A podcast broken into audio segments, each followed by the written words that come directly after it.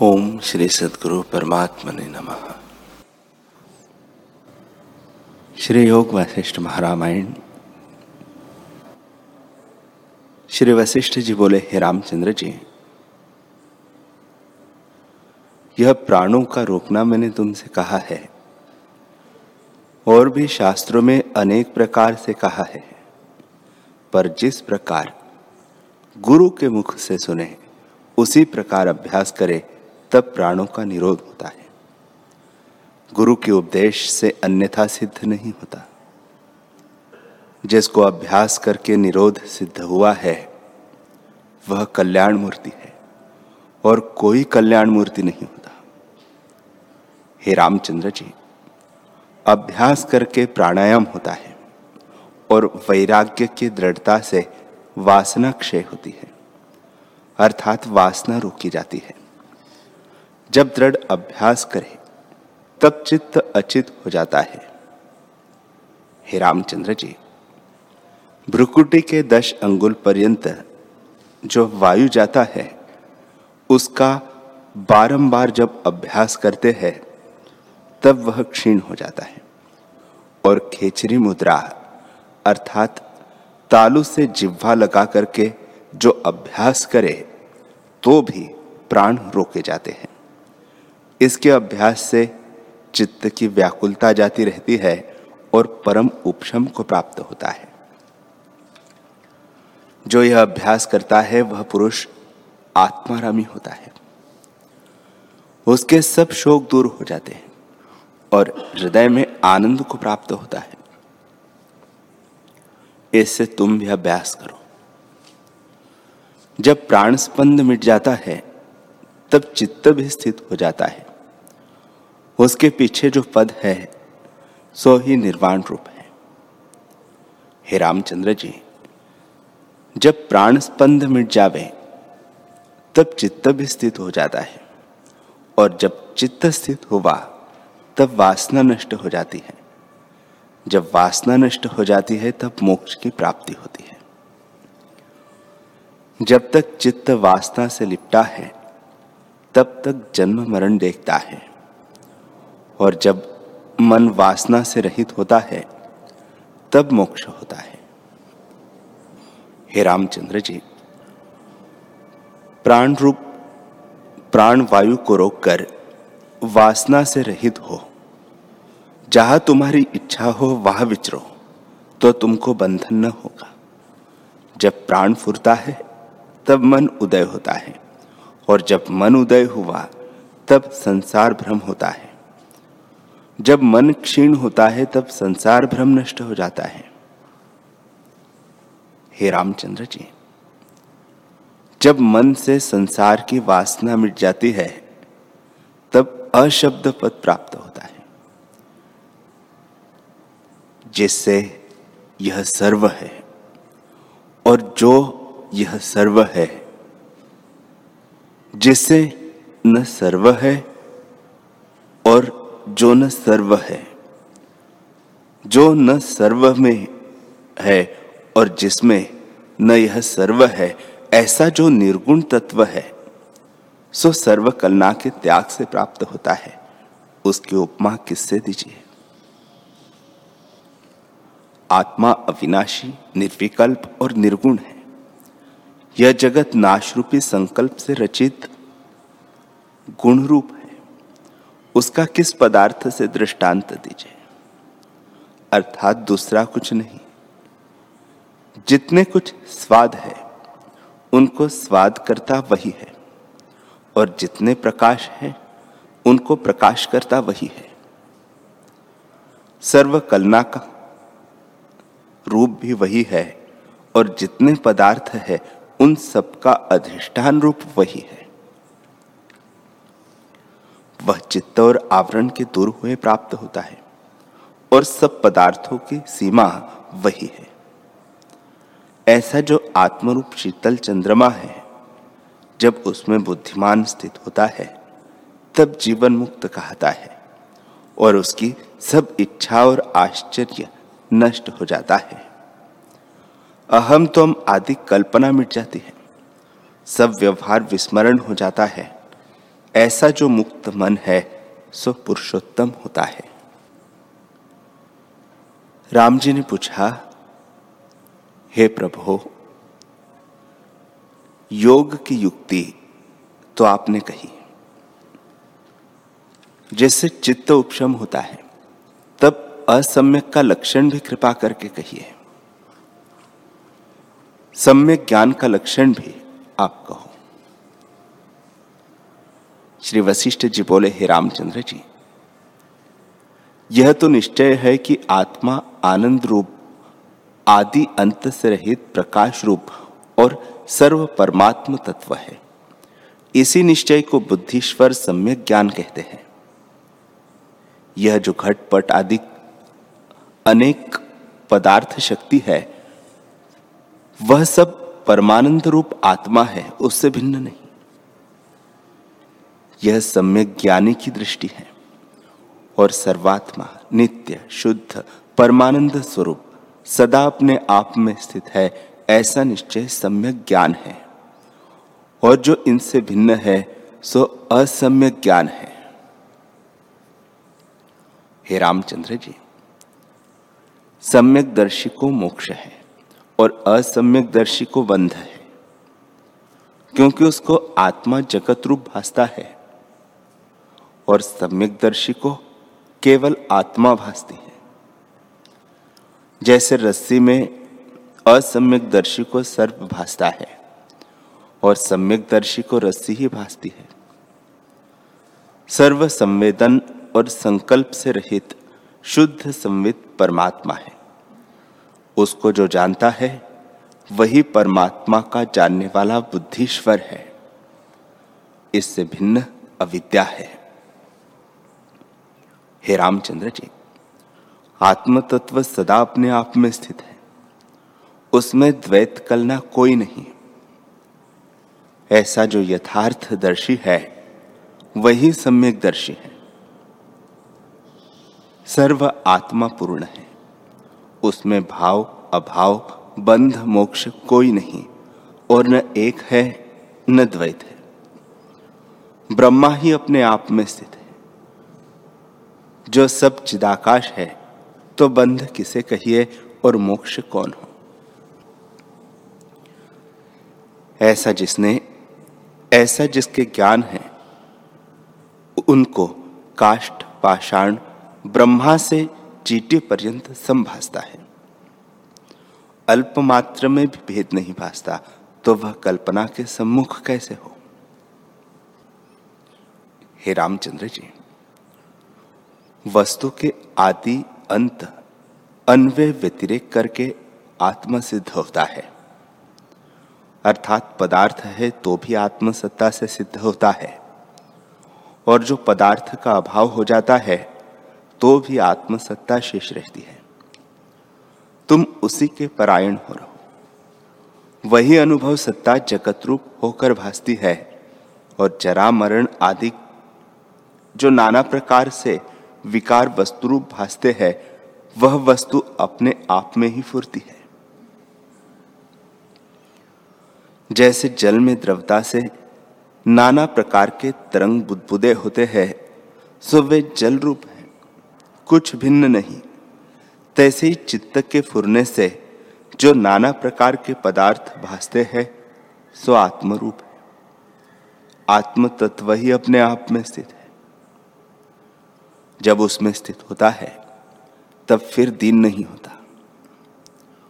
जो पुरुष दृढ़ विचारवान है, वह भोगों से चलायमान नहीं होता। जैसे मंद पवन से सुमेरु पर्वत चलायमान नहीं होता। और जो अज्ञानी है और विचार से रहित मूड है, उसको भोग ग्रास कर लेते हैं। जैसे जल से रहित मछली को बकुला खा लेता है जिसको सर्व आत्मा भासता है, वह सम्यक दर्शी पुरुष कहता है, वही मुक्त स्वरूप है। श्री वशिष्ठ जी बोले रामचंद्र जी, विवेकी पुरुष को जो भोग निकट आ प्राप्त होते हैं तो भी उनकी इच्छा नहीं करता, क्योंकि उसमें, उसको, उसमें अर्थ बुद्धि नहीं। जैसे चित्र की लिखी कोई सुंदर कमिलिनी के निकट भवरान प्राप्त होता है तो भी उसकी इच्छा नहीं करता। हे रामचंद्र जी, सुख दुख की प्राप्ति और निवृत्ति में इच्छा तब तक होती है जब तक देहाभिमान होता है। जब देहाभिमान निवृत्त हुआ, तब कुछ इच्छा नहीं होती। हे रामचंद्र जी ममता करके दुख होता है।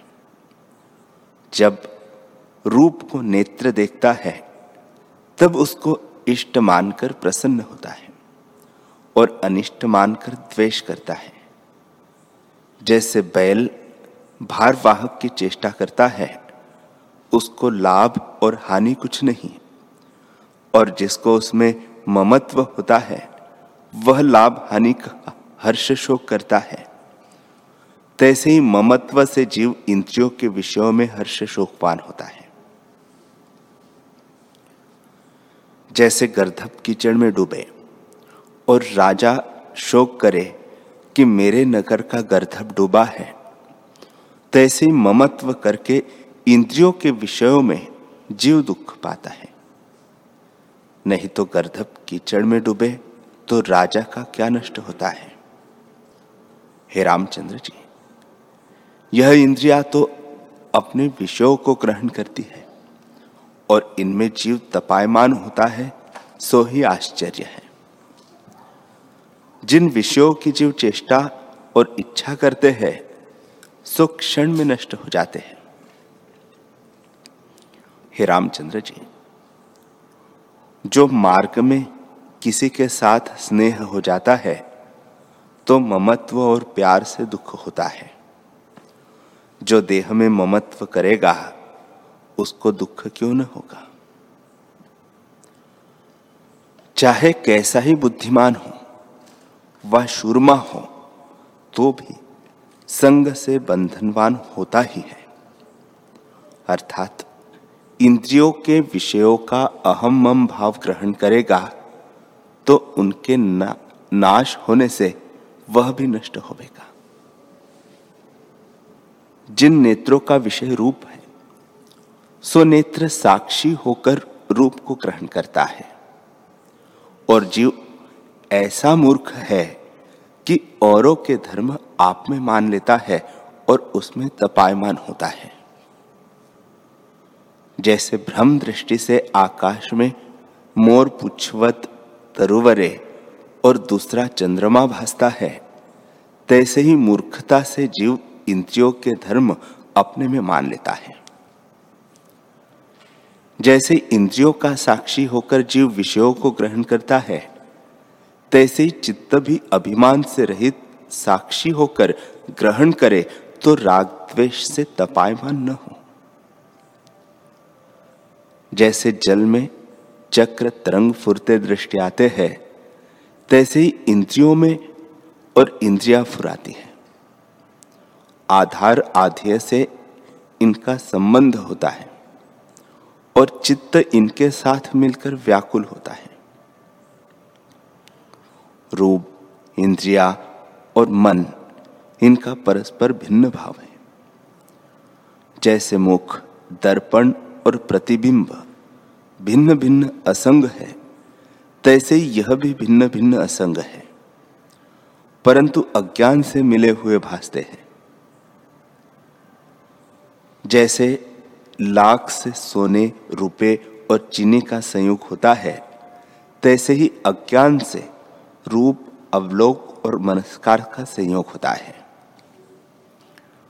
जब ज्ञान अग्नि से अज्ञान रूपी लाख जल जावे, तब परस्पर सब भिन्न भिन्न हो जाते हैं और फिर किसी का दुख सुख किसी को नहीं लगता। जैसे दो लकड़ी का संयोग लाख से होता है, तैसे ही अज्ञान से विषय इंद्रियों और मन का संयोग होता है। और ज्ञान रूपी अग्नि से जब बिछुड़ जाते हैं, तब फिर नहीं मिलते। जैसे माला के भिन्न भिन्न दान ताके में इकट्ठे होते हैं, तैसे ही देह और इंद्रियों में अज्ञान से मेल होते हैं। और जब विचार करके तागा टूट पड़े, तब भिन्न भिन्न हो जावे, फिर न मिले। हे रामचंद्र जी, जिन पुरुषों को आत्मविचार हुआ है, वे ऐसे विचारते हैं कि हमको दुख देने वाला चित्त था और चित्त के नष्ट हुए आनंद हुआ है। जैसे मंदिर में दुख देने वाला पिशाच रहता है, तब दुख होता है। नहीं तो मंदिर दुख नहीं देता, पिशाच ही दुख देता है। तैसे ही शरीर रूपी मंदिर में दुख देने वाला चित्त ही है। हे चित्त, तूने मिथ्या मुझको दुख दिया था। अब मैंने आपको जाना है। तू आदि भी तुच्छ है। अंत भी तुच्छ है और वर्तमान में भी मिथ्या जीवों को दुख देता है। जैसे मिथ्या परछाई बालक को वैताल होकर दुख देती है। बड़ा आश्चर्य है। हे चित्त, तू तब तक दुख देता है जब तक आत्म स्वरूप को नहीं जाना। जब आत्म स्वरूप का ज्ञान होता है तब तो कहीं दृष्टि नहीं होता। तू तो माया मात्र है। स्थिर हो अथवा जा। मैं अब तुझसे मोहित नहीं होता।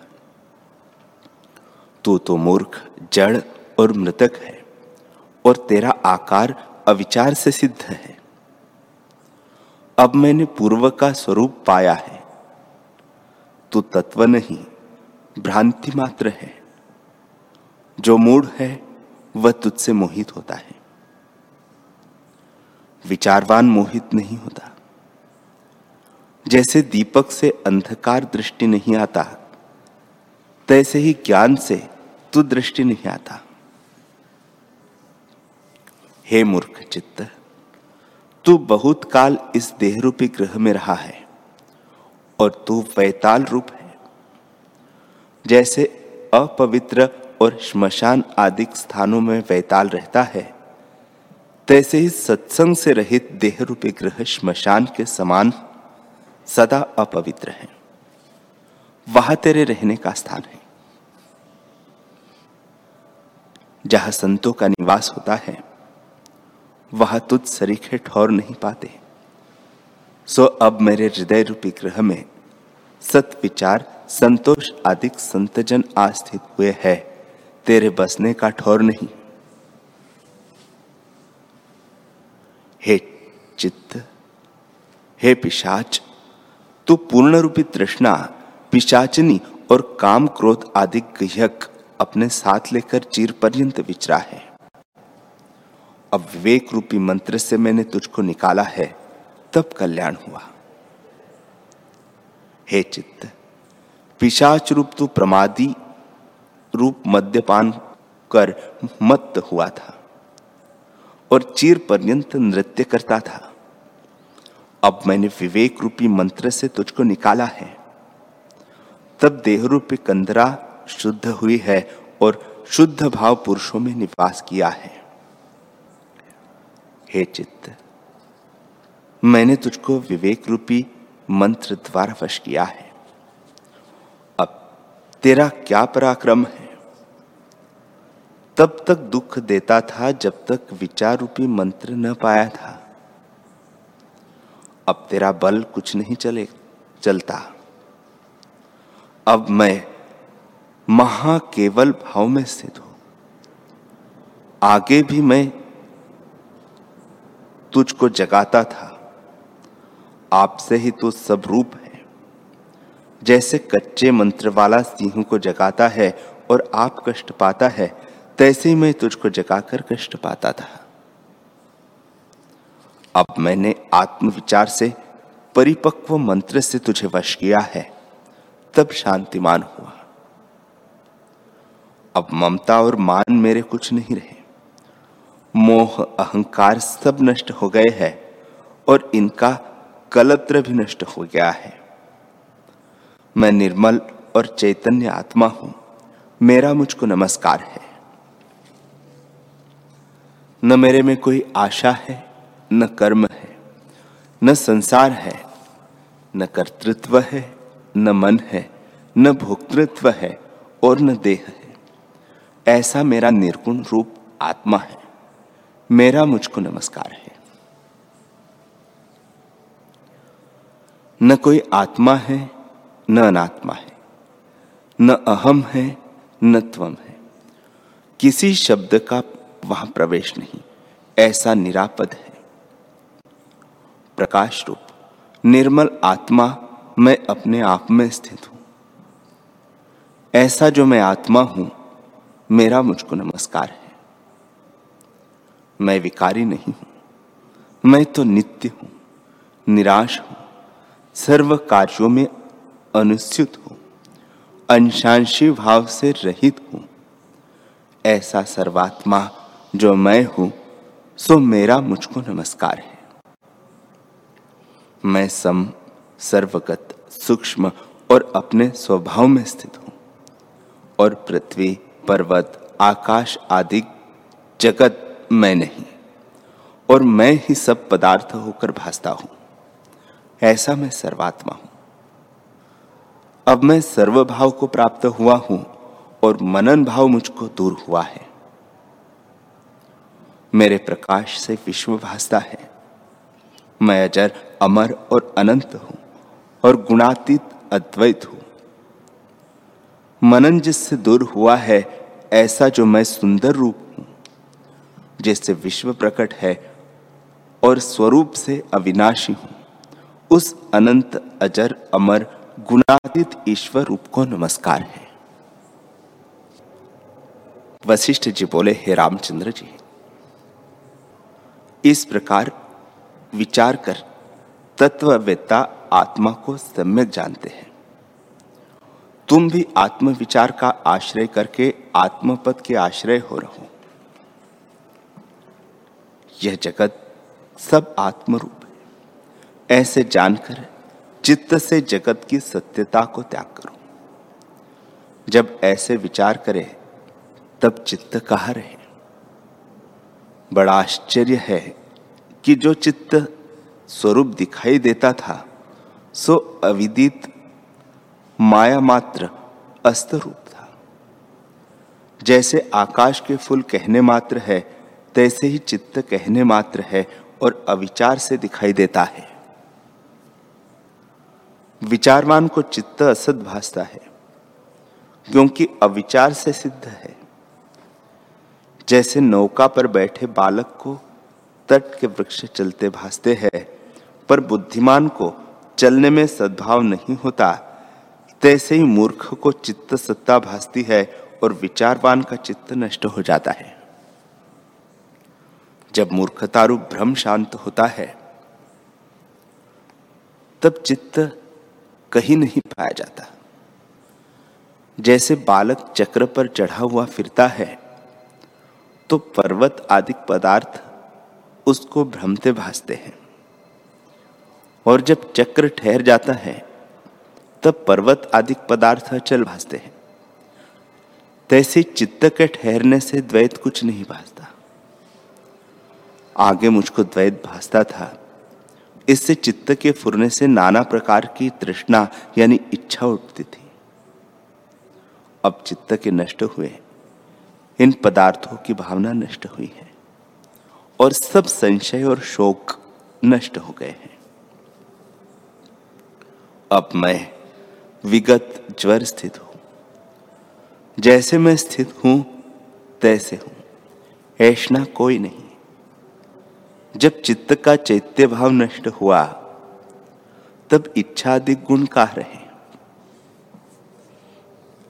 जैसे प्रकाश के नष्ट हुए वर्ण ज्ञान नहीं रहता, तैसे ही चित्त के नाश हुए इच्छा अधिक नहीं रहते। अब चित्त नष्ट हुआ, तृष्णा नष्ट हो गई और मोह का पिंजरा टूट पड़ा। अब मैं निरअहकार बोधवान हूँ। सब जगत शांत रूप आत्मा है और नानात्व कुछ नहीं। मैं निराभास। आदि अंत से रहित आनंद पद को प्राप्त हुआ हूँ। मेरा सर्वगत सूक्ष्म आत्म तत्व अपना आप है और उसमें मैं स्थित हूँ। इन विचारों से अब क्या प्रयोजन? जब तक आपको मैं देह जानता था, तब तक ये विचार मूर्ख अवस्था में थे। अब मैं अमित, निराकार और केवल परमानंद, सच्चिदानंद को प्राप्त हुआ हूँ। आगे मैं चित्त रूपी वैताल को आप ही जानता था और आप ही दुखी होता था। अब विचार रूपी मंत्र से मैंने इनको नष्ट किया है और निर्णय से अपने स्वरूप को प्राप्त हुआ हूँ। मैं शांतात्मा अपने आप में स्थित हूँ। हे रामचंद्र जी। जिसको यह निश्चय प्राप्त हुआ है, वह निर्द्वंद्व राग द्वेष से रहित होकर स्थित होता है और प्रकृत कर्म करता है, पर मान पद से रहित आनंद करके पूर्ण होता है। जैसे शरद काल की रात्रि को पूर्ण मासिका का चंद्रमा अमृत से पूर्ण होता है, तैसे ही प्रकृत आचार कार्य करता ज्ञानवान का हृदय भी शांत पूर्ण आत्मा ही है। श्री वशिष्ठ जी बोले, हे रामचंद्र जी, यह विचार वेद वेदों ने कहा है। पूर्व मुझसे ब्रह्मा जी ने यही विचार विंध्याचल पर्वत पर कहा था। इसी विचार से मैं परम पद में स्थित हुआ था। इसी दृष्टि का आश्रय करके आत्म विचार होकर तम रूपी संसार समुद्र से तर जाओ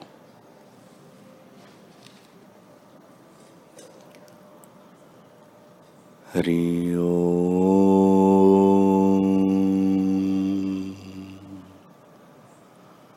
हरि